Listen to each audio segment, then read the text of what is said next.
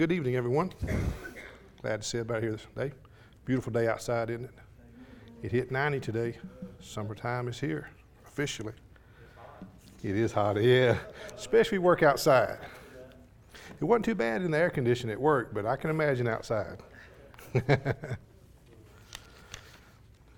okay, so we are in, still in chapter 8 of the Didache. This is like chapter 8, part 2. Um, covered the first part last Wednesday about fasting. Today we're going to talk about praying. And the background verses, if you will go ahead and turn there, is Matthew 6, verses 5 through 13. And we'll get to those in a minute.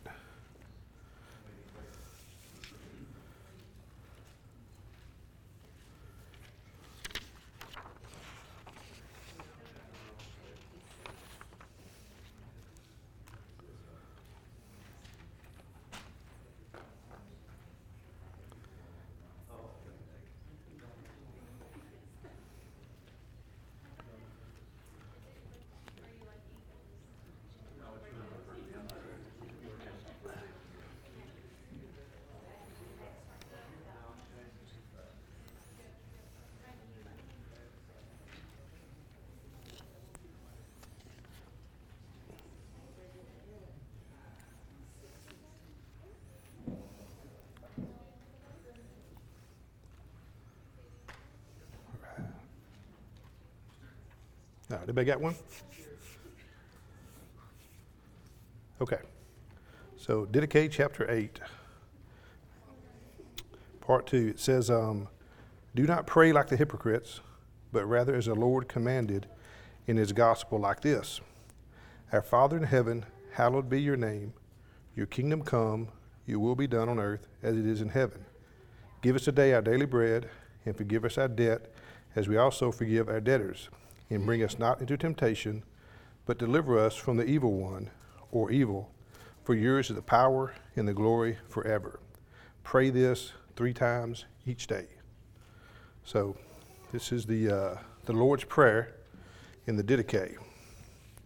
Um, so, just as Christians should distinguish themselves from the pious Jews in fasting, like we talked about last week, now we're going to see how the Christians should pray differently as well. As the Didache author put it, do not pray like the hypocrites, but rather as the Lord commanded in his gospel. Um, in Luke, we see the disciples asking Jesus to teach them how to pray. We see this in Luke chapter 11, verse 1. It says, Now Jesus was praying in a certain place, and when he was finished, one of his disciples said to him, Lord, teach us to pray as John taught his disciples. And then we'll go to our background verses, Matthew 6, verses 5 through 13. And this is how Jesus taught his disciples how to pray. And he says, When you pray, you must not be like the hypocrites, for they love to stand and pray in the synagogues, at the street corners, that they may be seen by others. Truly I say to you, they have received their reward. But when you pray, go in, into your room, shut the door, pray to your Father who is in secret, and your Father who sees in secret will reward you. And when you pray, do not heap up empty f- phrases as the Gentiles do, for they think they will be heard for their many words. Do not be like them, for your Father knows what you need before you ask Him. Pray then like this Our Father in heaven, hallowed be your name, your kingdom come, your will be done on earth as it is in heaven. Give us this day our daily bread, and forgive us our debts, as we also have forgiven our debtors.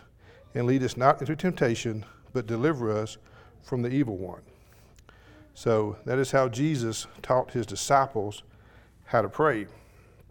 So we see in Matthew 6 similar instructions about prayer from Jesus as we did fasting last week, where it says, Do not be like the hypocrites who seek the glory of men. They said to pray in private. He said, Because your Father who sees in secret will reward you, and do not make long prayers like the Gentiles. So, the example of how to pray that Jesus gave his disciples has become known as the Lord's Prayer. Um, the prayer is short, it's simple, and it's divided in two parts. The first part deals with the glory of God, and the second part deals with the wants of man. Only when we give God his proper place, which is first, the rest will take care of itself. So as we pray, we should always put God first and then our needs second because it's all about God, correct? So in the Didache, the Christian is told to pray this prayer three times a day, which corresponds to the Jewish custom of praying. Um, we see example of this in Daniel um, chapter 6, verse 10, when Daniel would pray three times a day facing Jerusalem. And if you remember, it was this practice that got him thrown into the lion's den during that time. So this, is, this was a Jewish custom, and this is what the Didache author was talking about. Now, Paul goes even further than that. In 1 Thessalonians 5.17, he instructs us to pray without ceasing. And what it means to pray without ceasing is to always have our minds on the things of God and be in constant communication with God. So, one, we are to pray. There's no doubt about that. Jesus taught his disciples how to pray, and we should be praying continually, all the time, focusing on the unseen things, focusing on God, and just in communication with Him, in fellowship with Him, and abiding in Him. That's the purpose of prayer. So, so let's go through the Lord's Prayer to better understand its meaning and its significance. So we'll just go through each one and kind of break it down a little bit. So it starts out, Our Father. Now, Our Father, this statement, when Jesus said this, would have been shocking to the Jews of the time because the Jews didn't see God as their Father. Uh, no Jew would have said that God is my Father in any personal way. God was the Father of the Jewish nation, but the Jews understood that their father was Abraham, Isaac, or Jacob. They didn't see God as their father, so this would be shocking at the Jews for the Jews at the time. The Jews believed that when God created Adam, he was a son of God. But when he sinned and fell, his offspring would have been born in that sin nature, and so no longer would have been a son of God. So ever since the fall, the Jewish people didn't see themselves as sons of God or as God as their father. We see this in John chapter 8 in verse 33 and 39. In verse 33, uh, the Jews claim to be offspring of Abraham. And in verse 39, they tell Jesus when they're talking that Abraham is our father. Jesus was telling them their father was the devil, and they said, No, Abraham's our father. But they never said God is our father because they didn't see God that way. So Jesus at this time was teaching a radical new truth. Go with me to Romans chapter 8, verse 14 through 16. And Paul talks about this radical new truth. So in Romans 8, verse 14 through 16, Paul tells us For all who are led by the Spirit of God are sons of God. For you did not receive the spirit of slavery to fall back into fear, but you have received the spirit of adoption as sons and daughters, by whom we cry, Abba, Father. The Spirit Himself bears witness with our spirit that we are children of God. So, if you're a born again believer, if you've accepted Christ, then you have been adopted into the family of God and you have the right to call God Father. And in this verse, he says Abba, Father, which was a very personal relationship between the father and the child. So we have that privilege to call God Father. So I'm, I'm calling them anchor points. You can say main points, anchor points, summaries. But the first anchor point as we go through this is we serve a personal God. And that's important. He's not a distant God. I can tell you, when I was in college, um, I remember one of my classes, the um, instructor talked about God. And he presented God as a watchmaker. You guys probably heard this before, where he kind of created the world and everybody in it, set it in motion, and then left it alone to just go about its day to day stuff. That's not the God we serve. That, that um, teacher wasn't correct, and that's not the God we serve. We serve a personal God who cares about us, cared about us so much to send his son, even. So, and you can't get much personal than a father and his child. So that was one. Next is heaven. So, heaven in this verse is plural. Um, you could read it as in the heavens. In Scripture, we see there's three heavens. You got the first heaven, which is the atmosphere. It's the, uh, the air we breathe, the space surrounding us.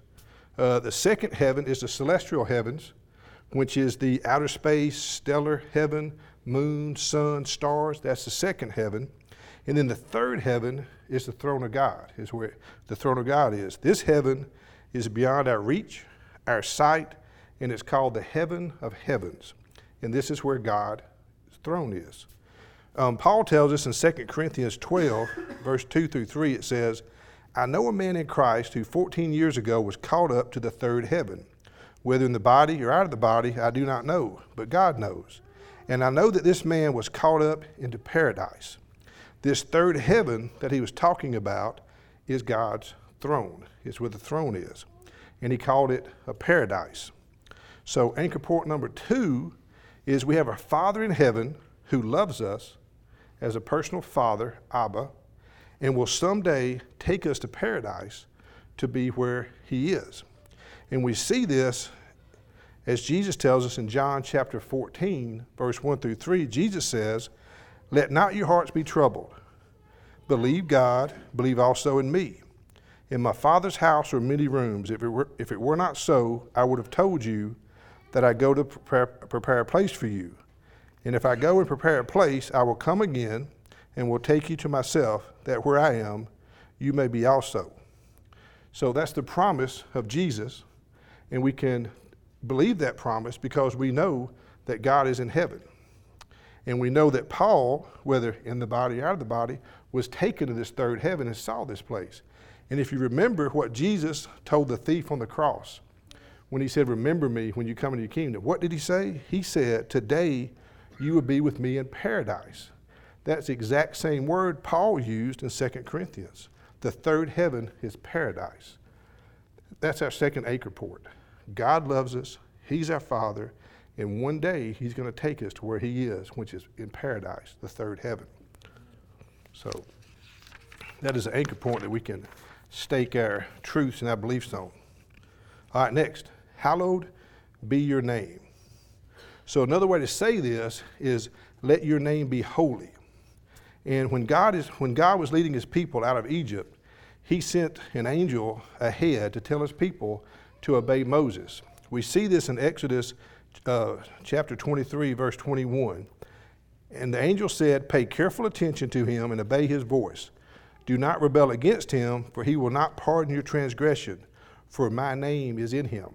So, for God, all that God is, all that God stands for, is in his name. His name was that important.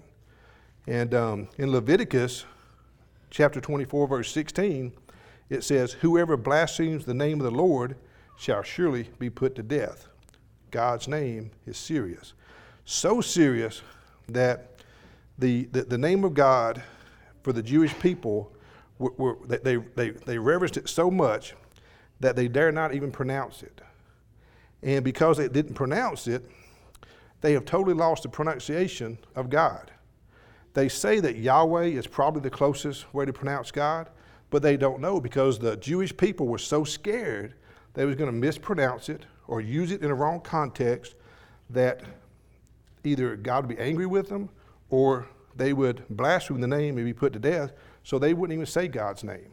And through that time, they lost the trans- translation of it or the pronunciation of it. So, how do we make God's name hallowed or holy? We do it by living godly lives, holy lives that's acceptable to Him.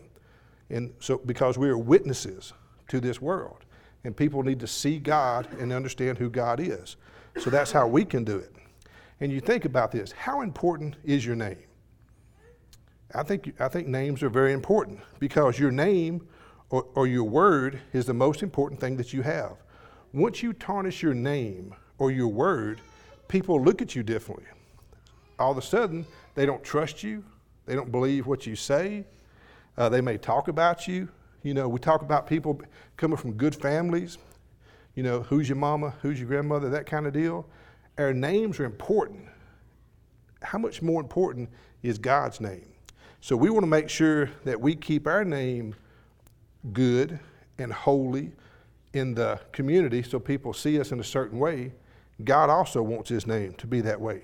And we as Christians, you know, what does Christian mean? Christ like. So we as Christians, we should live our life like that. If we care about our name and how people see our name and treat us because of our name, how much more should we care about God's name and how we act and what we do? I can mess my name up and do something dumb, and you guys can't trust me anymore. I'm okay with that. But if I do something dumb and people don't trust God, that should hurt us so bad that we should never want to do that. Because if you don't trust me, no big deal. But if you don't trust God, you won't go to Him, and you may not be saved, and you may not follow Him. I don't want to be that stumbling block to, for somebody. So that's how important God's name is. So if we act otherwise, as bad Christians or bad people, we see in Romans 2:24 what bad behavior looks like. And it says, For as it is written, the name of God is blasphemed among the Gentiles because of you. I don't know about you, but I don't want God's name blasphemed because of me. So the way we live and the way we act can make God's name holy or dishonored among, among people. So, anchor point number three God is holy and trustworthy, and He always keeps His promises. Y'all go to Hebrews chapter 6. Because His name is hallowed and holy, we can trust it. And we see this in Hebrews chapter 6, verse 17 through 19.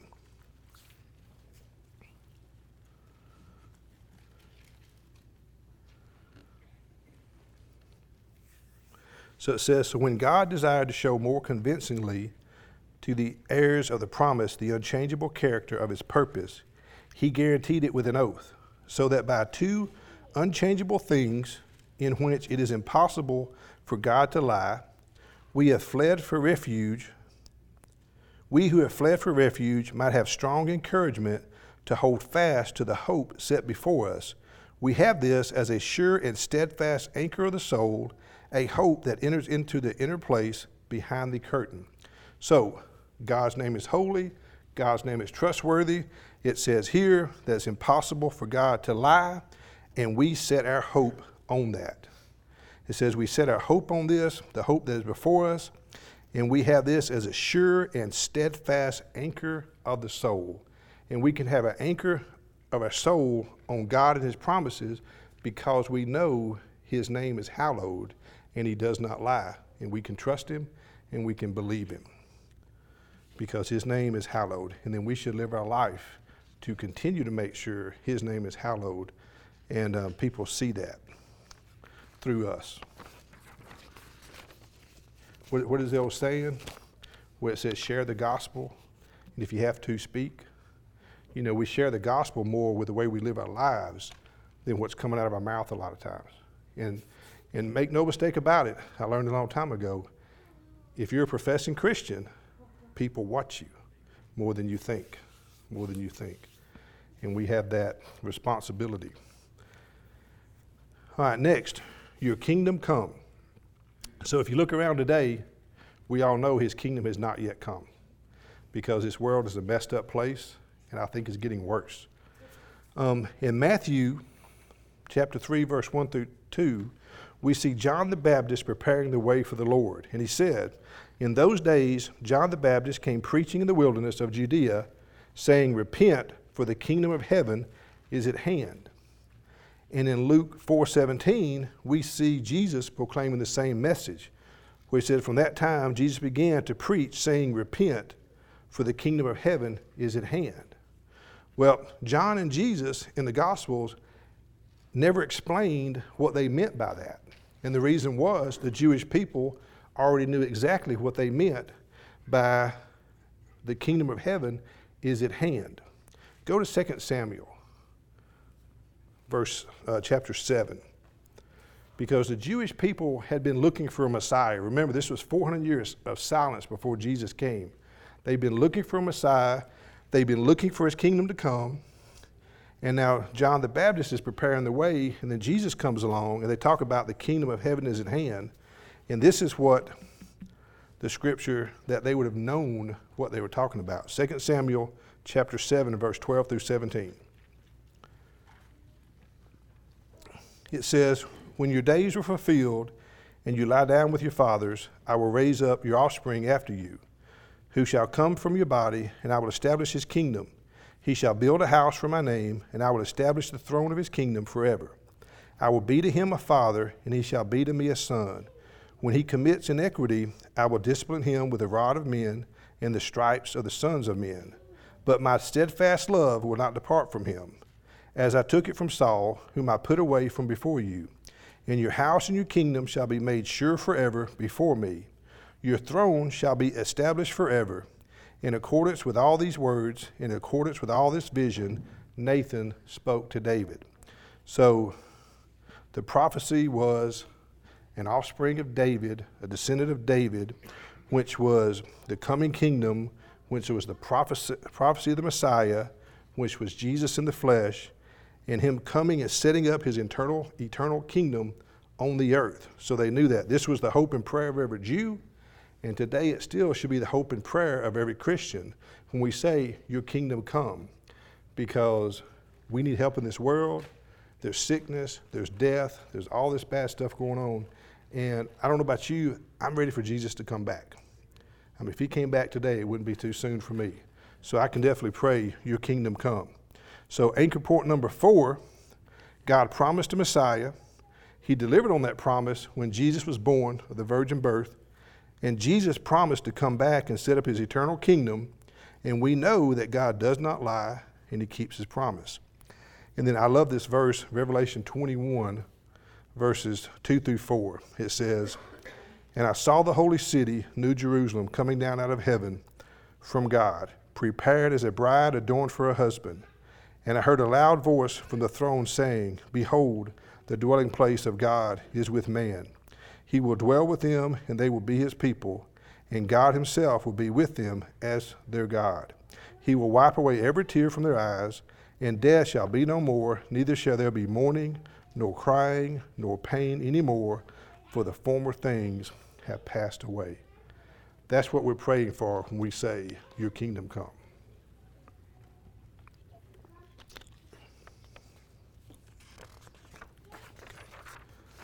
All right, next. Your will be done on earth as it is in heaven. This is the tough one because this is where we come in. So it's God's intention for his will to someday prevail on the earth. Um, right now, rebellion is broken out. We live sinful lives. There's unbelieving people. God has been rejected. The vast majority of people have no time for God. They don't want anything to do with God. Um, so when we say this verse, your will be done on earth as it is in heaven, what we're praying for, what we're pledging, is our allegiance to God and a submission to His rule in our life. So, for asking God's kingdom and for God's will to be done is really surrendering to God. So, we pray, Your will be done, not our will be done. And that's difficult. I don't know about you, but it's difficult for me a lot of times because a lot of times I want my will to be done. And I don't always like God's will in my life because God's will can be tough sometimes for us. But that's what we're praying when we say this. And it's important to know that in heaven, everybody submits to God's will. That's why it's heaven.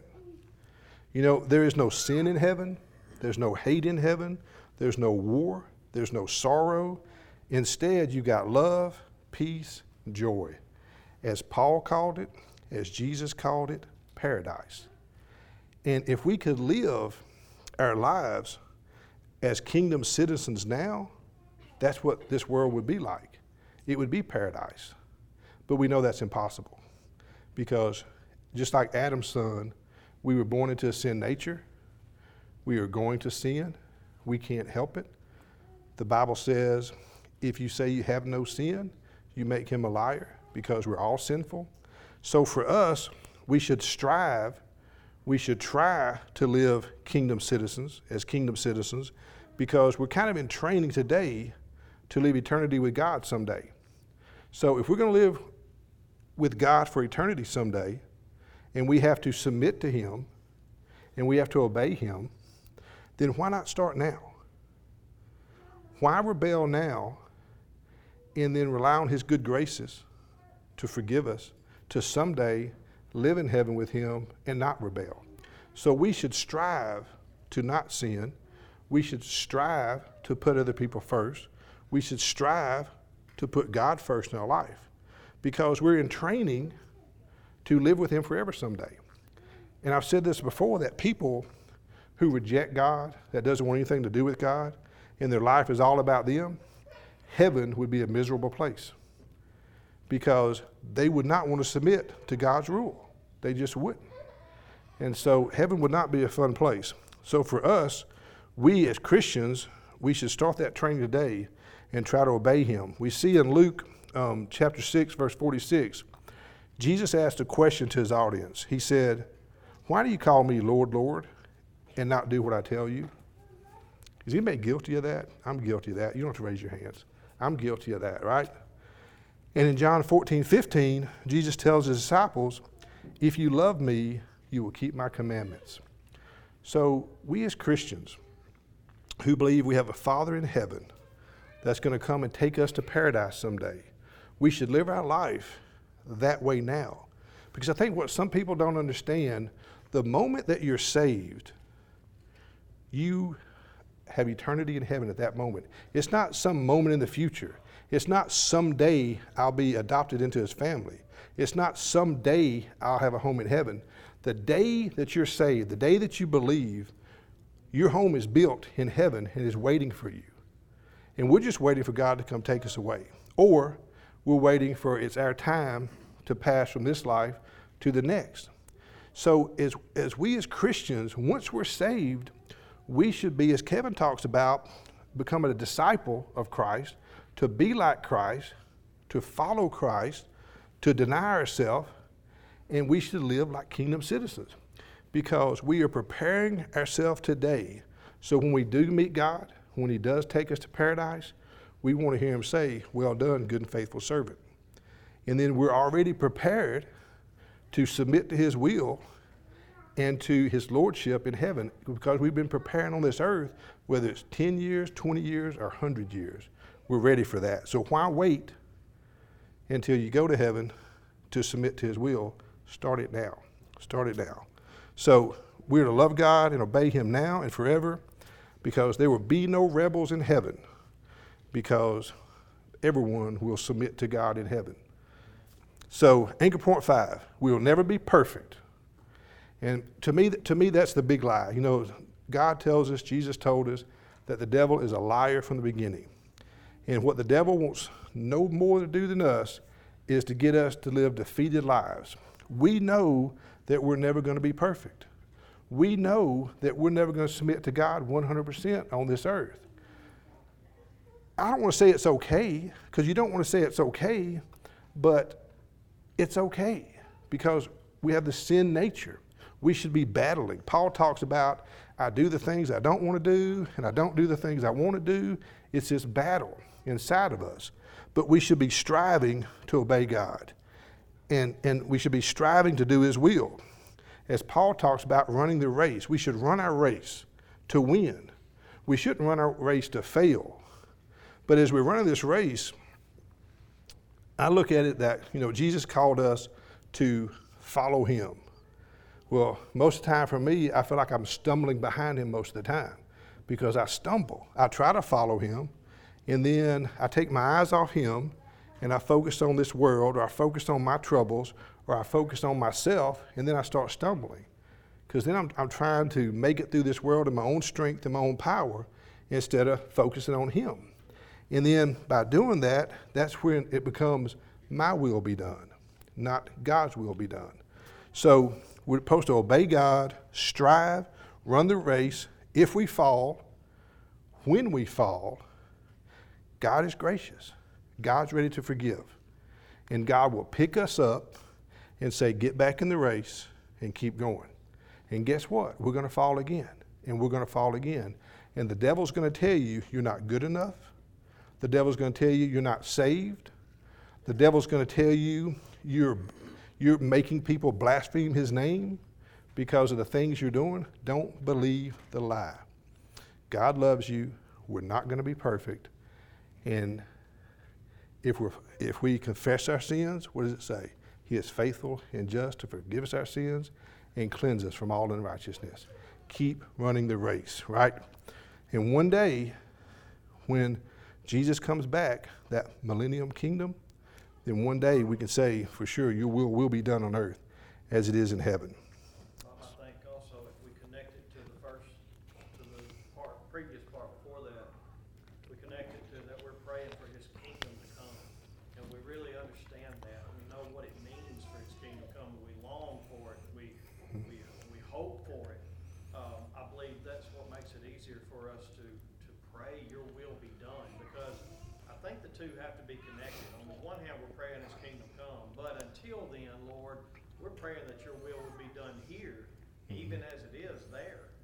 Mm-hmm. So I think that when we're understanding what it's going to be like to be in His kingdom, I, I truly believe that makes it easy for us to quit rebelling mm-hmm. and surrender because we know to be in His presence, to be under His, to, to submit to Him is a place where there's no tears, there's no sorrow, there's no sickness, there's no pain, there's no death. And who don't want to submit to that? I know. Where every good and perfect gift is yours. Um, why in the world would you not want to submit to that? You know. It doesn't make sense because the alternative the alternative is not pretty place. It's not a pretty place. And you know, it just goes back to I think people that that rebel. I, I know people that don't believe, but even I think maybe young members of the church or even older members of the church that haven't fully submitted yet. I think they take for granted and truly don't understand the price that Jesus paid on that cross. Because when you look at what Jesus did, you know, he was God. He left heaven, born of a baby, grew up for 33 years on this earth and went through everything that we go through. And that would have been enough. But no, he goes further and he dies for us. That could have been enough. But no, he goes further still and he dies on a cross. I mean, and it's just like, and for him to die on the cross, this was like the worst way to die ever. And he chose to do that. And, and, and I love this verse when it says, while we were still sinners, Christ died for us. We were rebellious. We didn't care. If we saw him laying in a ditch, we wouldn't have stopped to help him. And yet he still loved us so much that he died for us on that cross. And that truth should really change our heart to the, to the point we want to submit, we want to obey. Because nobody, I don't care if it's your mother, your grandmother or your granddaddy is going to love you as much as Jesus loves you. Nobody. And that should change our life. It really should. And if it's not, you still don't understand what that cross means. So that's the reason we should say, Your, your will be done on earth as heaven, because we understand what Jesus has done for us, and we should want to submit to a God that loves us that much. We should want to do that. Okay, next. Give us this day our daily bread. So, we're living in a fallen world of sin, and from that day that Adam sinned, God said to him in Genesis 3, verse 19, By the sweat of your face you shall eat bread. And from that day on, it's been hard producing fruit. Now, it's easier now because we've got tractors and we've got Walmart. But back in the Jewish times, they still had to grow it. They were, they were planting with hoes, and it was very strenuous work. And um, so they would pray, Give us this day our daily bread, and we do the same thing. But this prayer speaks of our total dependence on God. Our daily wants, our physical necessities, all come from Him. And that's something we really have to understand. Everything that we have comes from God. The strength that we have to work, to make money, to purchase food comes from God. Everything comes from God. He supplies our needs day by day. We see God teaching the Israelites in the wilderness this lesson in Exodus 16, verse 4. It says, Then the Lord said to Moses, Behold, I'm about to rain bread from heaven for you, and the people shall go out and gather a day's portion every day that I may test them whether they will walk in my law or not. So they were only together enough for one day. And so God was teaching them to trust Him to provide for their needs. Don't take more than one day because the manna will come down tomorrow. He was teaching them that. He's still trying to teach us that today. Don't worry about your food. God's going to take care of you if you seek His kingdom first. And we see that in, um, go to Matthew 6, verse 31 through 34. We see the same point in Matthew 6, 31 through 34.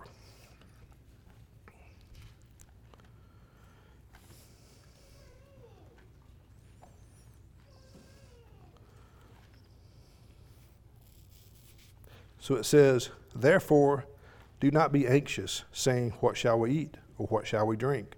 Or what shall we wear? For the Gentiles seek after all these things, and your heavenly Father knows that you need them all. But seek first the kingdom of God and his righteousness, and all these things will be added to you. Therefore, do not be anxious about tomorrow, for tomorrow will be anxious for itself. Sufficient for the day is its own trouble.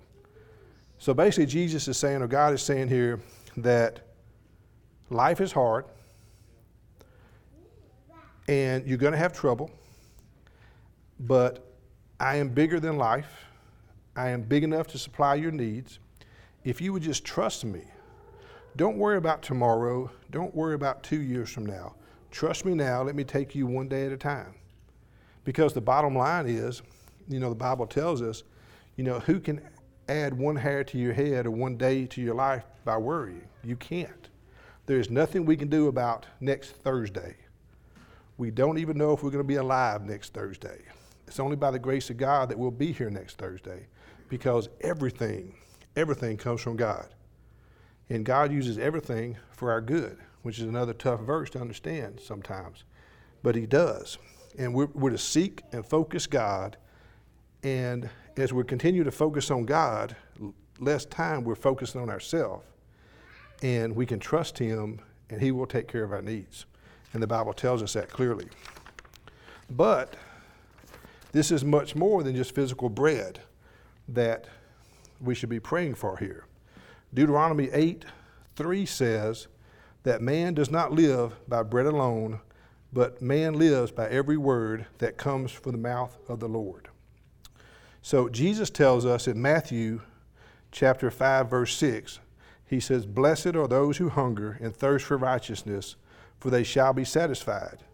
And in John 6 35, he tells us, He is the bread of life, and whoever comes to him shall not hunger, and whoever believes in him shall never thirst.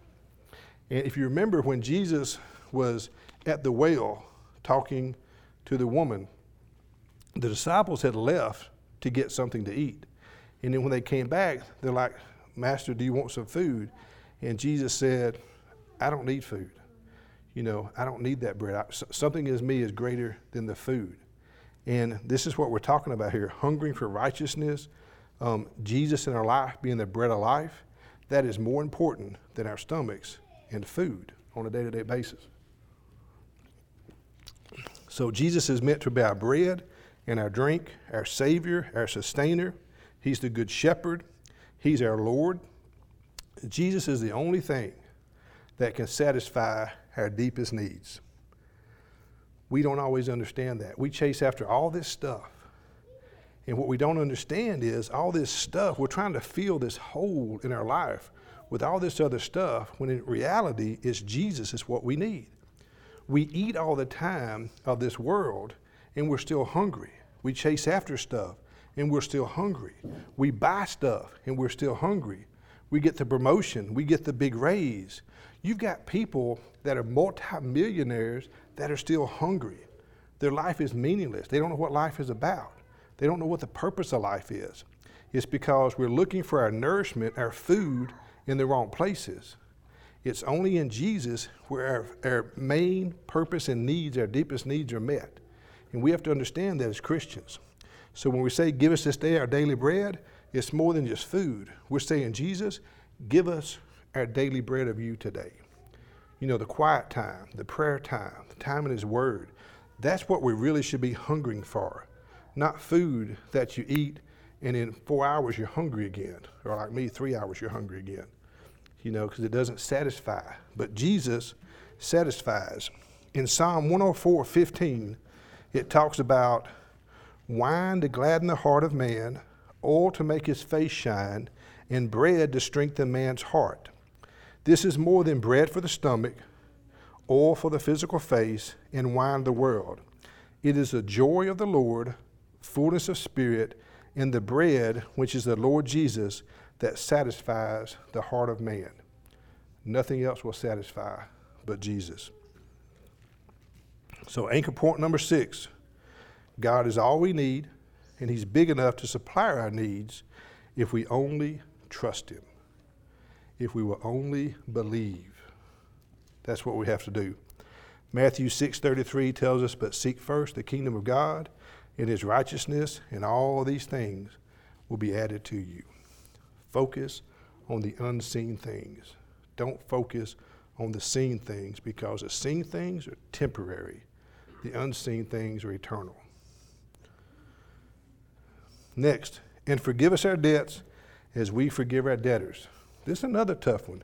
Remember, I said it's broken up in two parts. The first part was glory of God, the second part was the wants of men. Um, does anybody have trouble forgiving people? There again, don't raise your hand.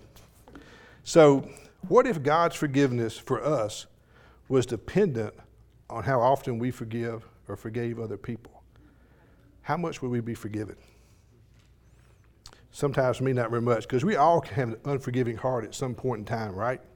At least part of the time. But we are called to forgive just as Jesus forgave us.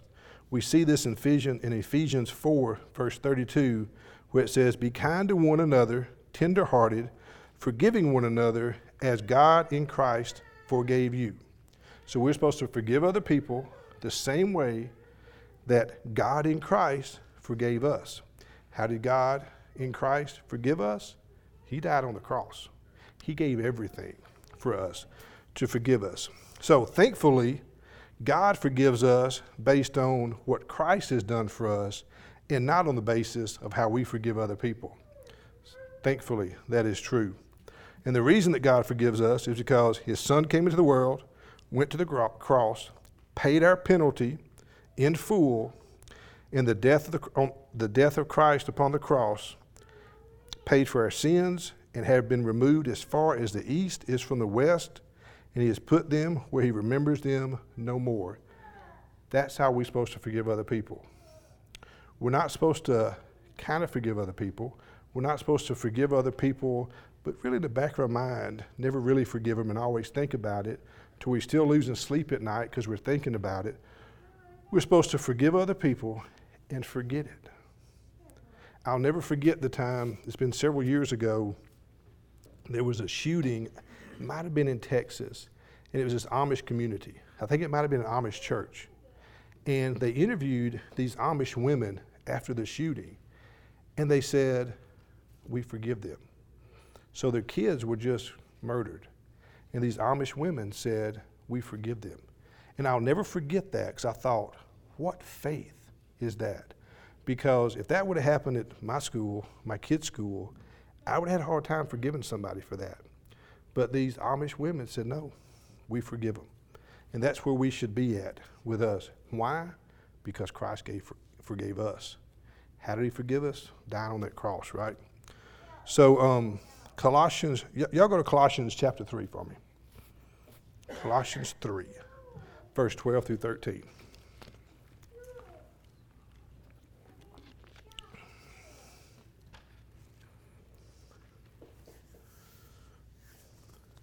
Colossians 3, verse 12 through 13.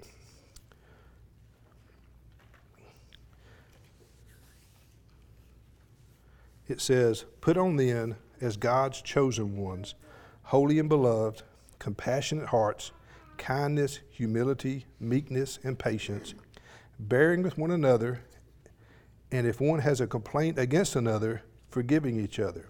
As the Lord has forgiven you, so you also must forgive. So, forgiving is not a suggestion, it's a command. So it says, As the Lord has forgiven you, so you also must forgive. It is a command from God. We must forgive. Yeah, I think also it's important here for us to consider that forgiving and forgetting. For, let's look at the forgetting. It is, um, it's a little different than what we want to think of as literally just forgetting and wiping our minds. And the reason I say that is because God has removed our sin from us as far as the east is from the west. He has cast it to the bottom of a, the deepest sea, right? And so he, when he looks at Bob, he refuses to connect that sin with Bob anymore. Mhm. He has said, I release Bob from the debt owed from that wrongdoing. However, God still hates that sin. God still hates the wrong. But what he has chose to do is he has made a decision that he is, he is no longer, he will never again hold Bob accountable in any way for that sin. You go back to them Amish go back and ask them same Amish women today, do they, do they, do they remember that? Oh, absolutely. Mm-hmm. Do they still hurt from it? Yes. And so, but what they make a choice to do, and this is what we have to do, we have to make a choice to say, I'm going to do toward this person even as God in Christ has done toward me.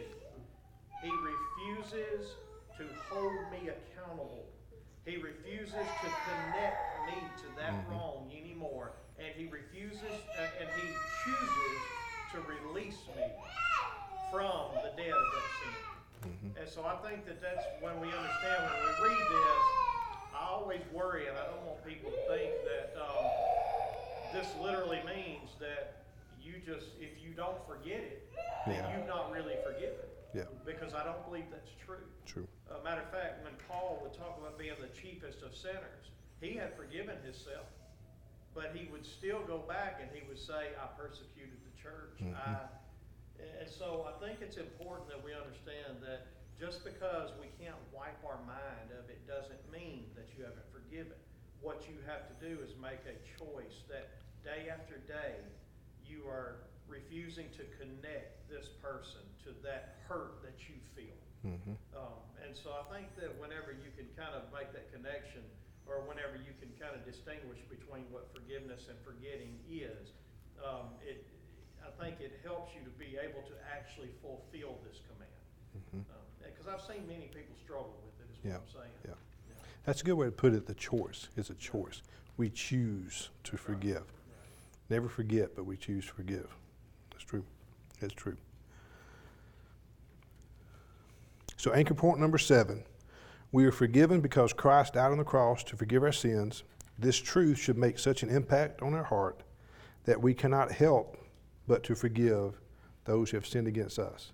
It should drive us to forgive people once we understand what that cross really meant and what Jesus did. And then, of course, Romans 5 8, I said this before, but I say it again. But God shows his love for us in that while we were still sinners, Christ died for us. While we were still in rebellion, he chose to die for us, which to me makes no sense why Christ would die for me. But God is bigger than me. His ways are higher than my ways. I'll never understand that this side of heaven, but I'm thankful that He did. I am thankful that He did. All right, next. And do not lead us into temptation. So, this word lead can give us the wrong impression because God does not lead or tempt anyone into sin. Go to James chapter 1, and we'll see this. James chapter 1, verse 13 through 15.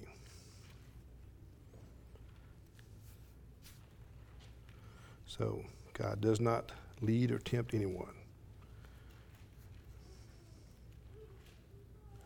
James 1, verse 13 through 15 says, Let no one say when he is tempted, I am being tempted by God. For God cannot be tempted with evil, and he himself tempts no one. But each person is tempted when he is lured and enticed by his own desire. Then desire, when it is conceived, gives birth to sin, and sin, when it is fully grown, brings forth death. So God doesn't tempt us. We are so weak and we are so sinful. Sometimes we're enticed to sin, and God will allow that for a purpose. So, and we can see this that, that, that God doesn't tempt us, but He can subject us to trials and temptations that exposes us to Satan's assaults.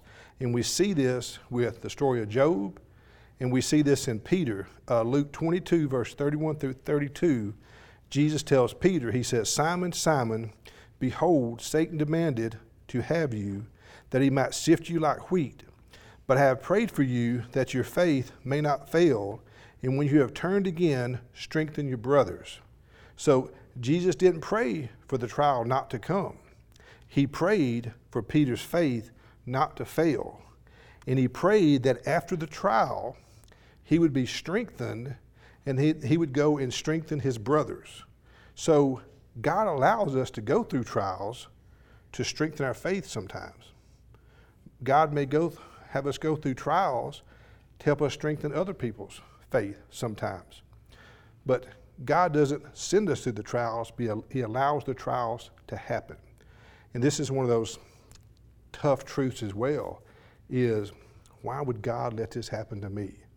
Well, there's a purpose greater than ourselves in this. But that's difficult because there again, it's all about us. And when God says, I'm going to do this, and I'm going to do this for my glory, not for your glory. We struggle with that, especially when it hurts. And sometimes we know these trials can hurt. So, this, this part of the prayer is a petition to God to not let us go through any temptation. But we know that's not going to happen. But we know that as we're going through these temptations, God will be there with us through the whole temptation. And um, we see in 1 Corinthians 10 13, it says, No temptation has overtaken you that is not common to man. God is faithful, and he will not let you be tempted beyond your ability, but with the temptation, he will also provide the way of escape that you may be able to endure it. So, the most important part of that verse God is faithful. It's not about the temptation. It's not about temptation is common to man. It's not about we're not going to be tempted beyond our ability. And it's not even about how God's going to provide the way of escape. It's about God is faithful. If we can keep that in mind as we're going through trials, as we're going through temptations, that God is faithful. He still loves us. He's never going to leave us, He's never going to forsake us. And He's going to be with us through this temptation that will get us through that temptation and that trial. May be unpleasant, may be difficult, and may be hard. But we have to know that God is faithful and we must trust Him. And, you know, a lot of times God can put you through situations to build that trust. Because we all know when life is going good, the last thing we think about is God. And but when life gets hard, the first thing we think about is God. Usually the first thing we're thinking about is God, why me? But the second thing we should be thinking about is God, be with me through this trial. Don't leave me. Give me strength. And through that trial, through those temptations, is how we build strength and character and endurance. And um, Paul talks about that a lot. So, so this prayer expresses a healthy distrust of one's own ability to resist temptation or to stand up under trial. It acknowledges complete dependence on the Lord for preservation. We can't do this alone. And God tells us we would have troubles in this world. So, Anchor Point 8 um, says God may allow trials to take place in our lives, but He is faithful and He will not allow you to be tempted beyond your ability, and He will provide a way of escape. And then remember, Philippians 4:13 says, "I can do all things through Him who strengthens me." That is trials, has temptation. Always remember that. I can do all things. It's in His power in His strength. If we try to get through trials and temptations on our own strength, we're toast. Where, where was he when he wrote that? Exactly. He was in a prison. He was, yes. You know, everybody takes a verse and makes it into something else. he Yeah. was in prison. Yeah. saying that, I can do all things. Well, one thing that helps me pray, and that's part of the prayer, as I think about Job, because I really believe this is what it's talking about, is that we have a great accuser, the evil one.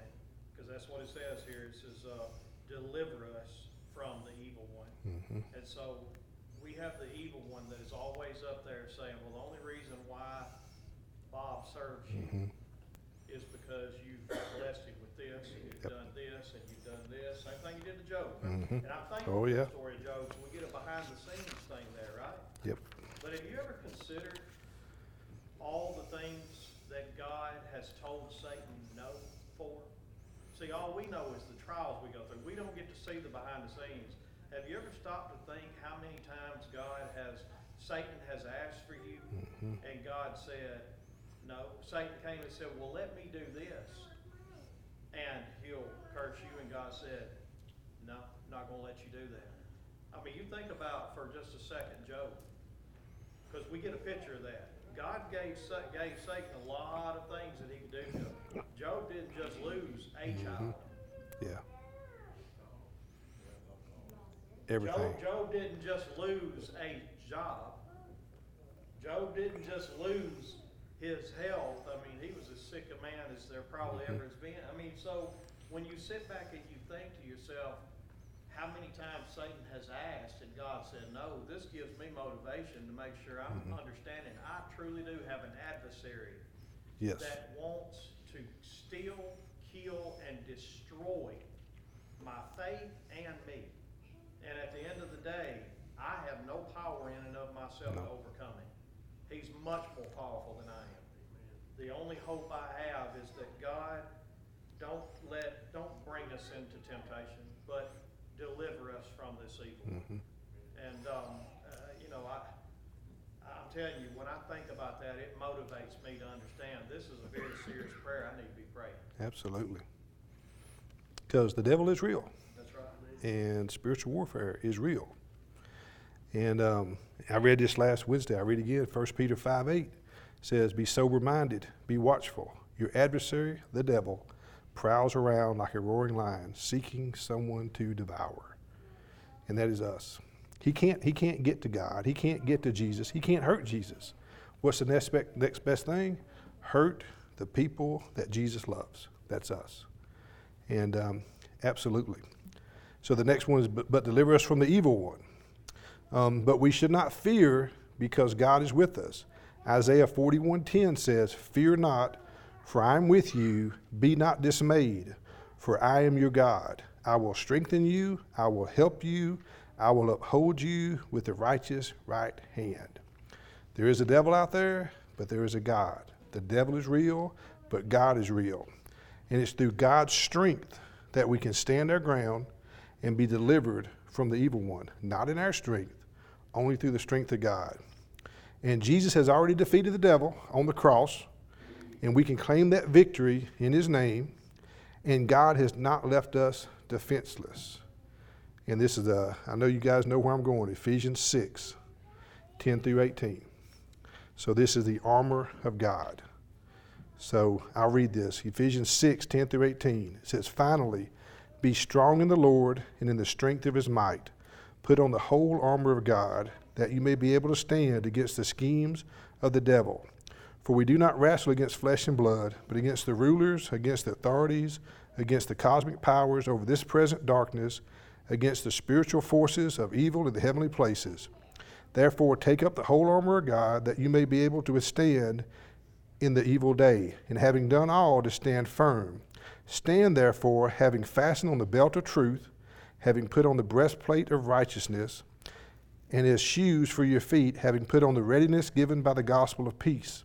In all circumstances, take up the shield of faith, with which you can extinguish all the flaming darts of the evil one, and take the helmet of salvation and the sword of the Spirit, which is the word of God, praying at all times in the Spirit with all prayer and supplication.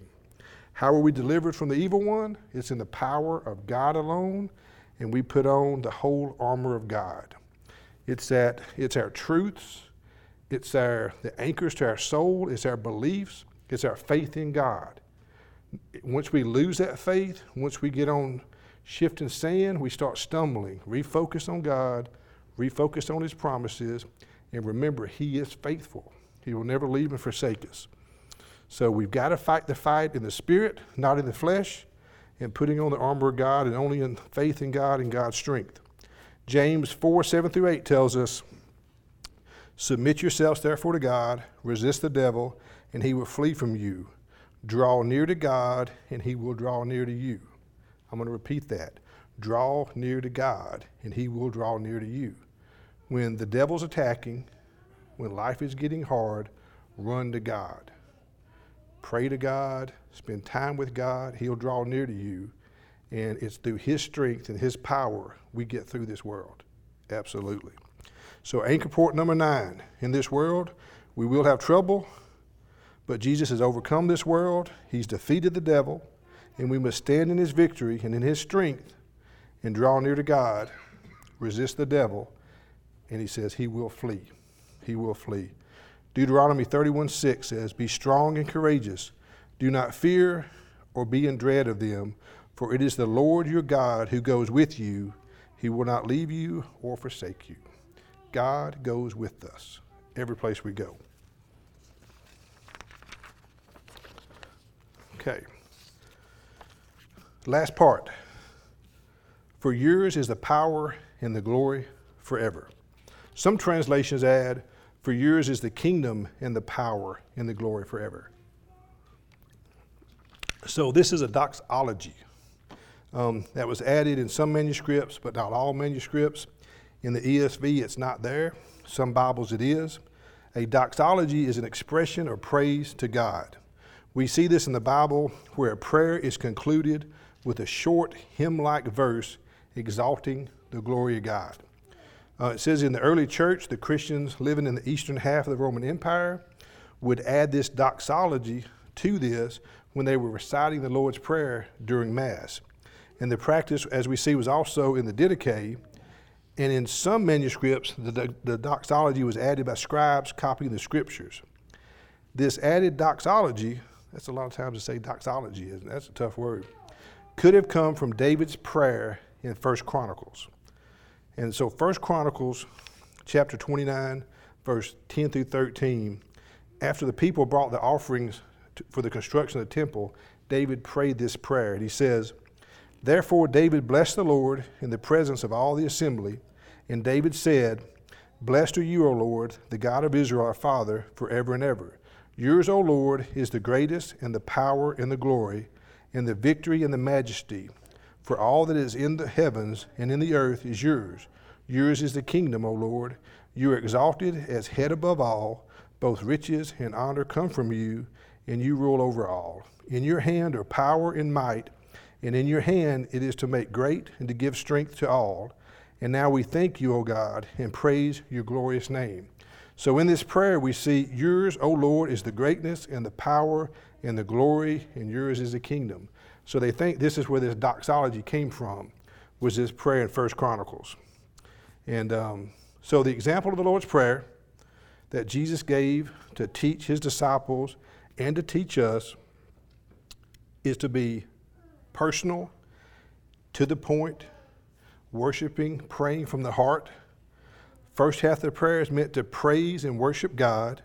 The second half is to ask for our needs while we pledge our submission and obedience to His will. And if we do that and put God first and pray in His will and in obedience as we follow Him, He will be with us and He will guide us and He will never leave us. He will never forsake us. And He will be our strength and He will be our anchor in this world to make it through all the troubles that we will face. And we will face troubles. But Jesus said He has overcome the world and he says, I will never leave, I will never forsake you, I will be with you to the end of the age. That's a promise. And as I read that verse earlier, God cannot lie because of his name is holy. That's all I've got. So. I would like to add this, is that this prayer has given me great structure in my prayer life over the years. Um, This is what I pray personally when I'm praying through the day. As a matter of fact, I don't do it in public prayer. Maybe I should start, but I know in my private prayer, I